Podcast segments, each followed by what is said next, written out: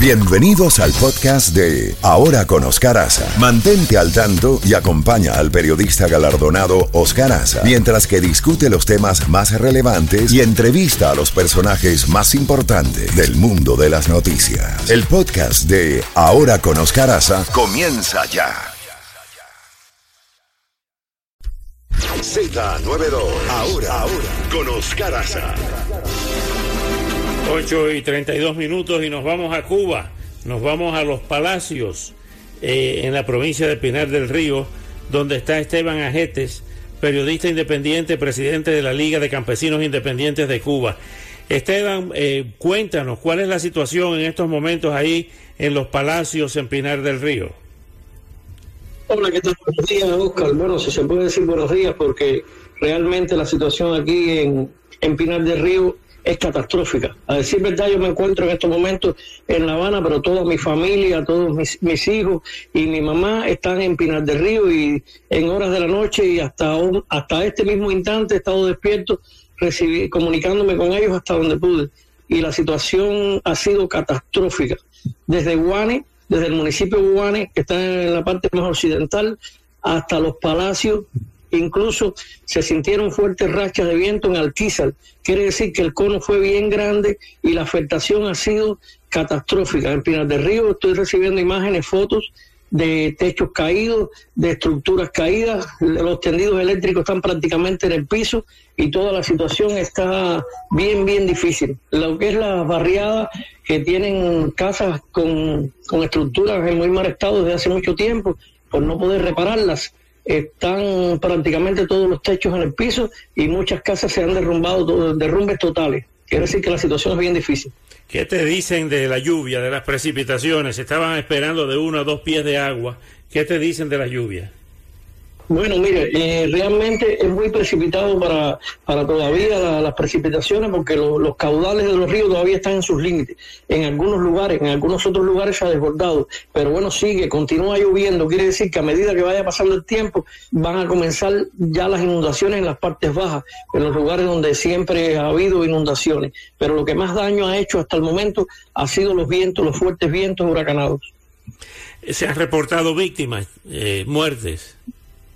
Bueno, hasta el momento no se han cuantificado muertes según eh, las fuentes que yo he podido contactar y el Estado eh, no ha dado todavía parte ninguno.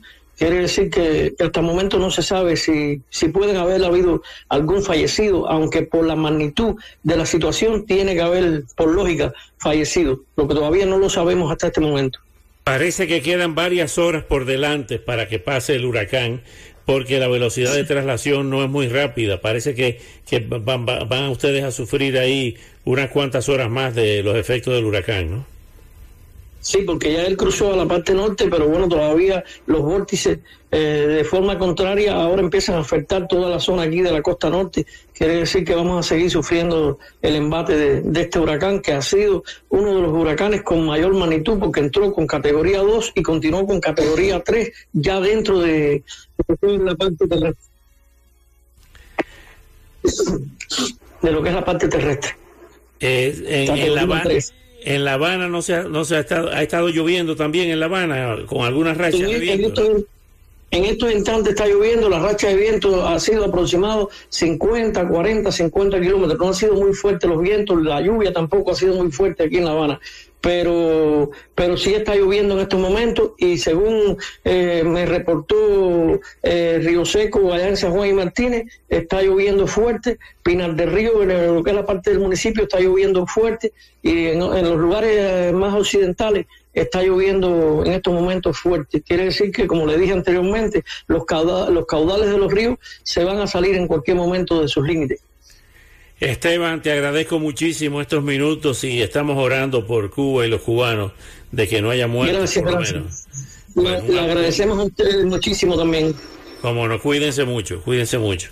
Era Esteban Ajetes, periodista independiente, presidente de la Liga de Campesinos Independientes de Cuba desde eh, La Habana. Su familia está en los palacios en Pinar del Río y como acaban de escuchar, ha sido catastrófico el paso del huracán Ian por la provincia de Pinar del Río. Qué horror, ¿no?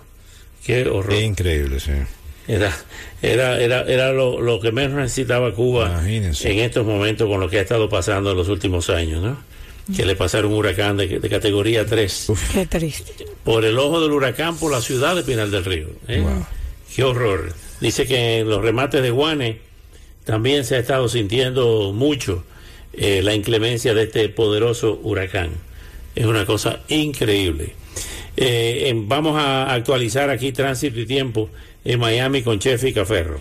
Calles y carreteras a esta hora, usted que está en las vías 8 y 37, conduzca con precaución, está lloviendo, las vías están húmedas. En el condado de Broward a esta hora se reporta un vehículo que se incendió, hay actividad policial en esa área, en la I-75 norte y el marcador 41, el marcador de millas 41. Ahí tenemos varios carriles completamente bloqueados.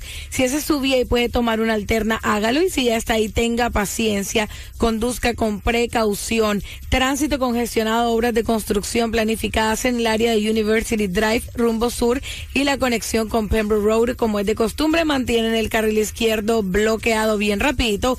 Vamos a darle una vueltecita a calles y carreteras en el condado de Miami-Dade.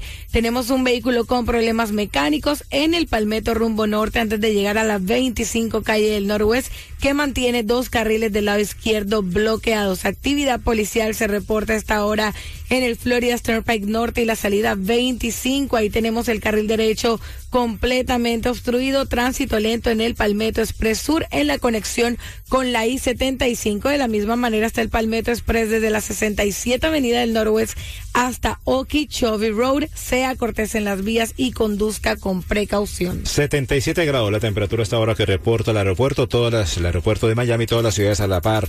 Eh, sigue lloviendo intensamente en los eh, tres condados, observando por acá el radar de ahora con Oscar Asa, lo que es en la parte de Kendall, la parte de Hialeah, la parte de la playa, también por un lado de en el condado de Broward hay lluvias y así va a estar durante todo el día. Habrá unos intervalos, veo por acá hora por hora que entre la una y las tres de la tarde puede haber un intervalo de la lluvia. De resto se mantendrá, o sea que muy atento a las recomendaciones porque en este momento la humedad que reporta el aeropuerto de Miami está en 93%, la visibilidad para la navegación aérea solamente 3 millas, el viento y hay ráfagas entre 12 y 15 millas, el atardecer 7 con 11. El porcentaje de lluvia para este día martes se mantiene 100, 100% hoy para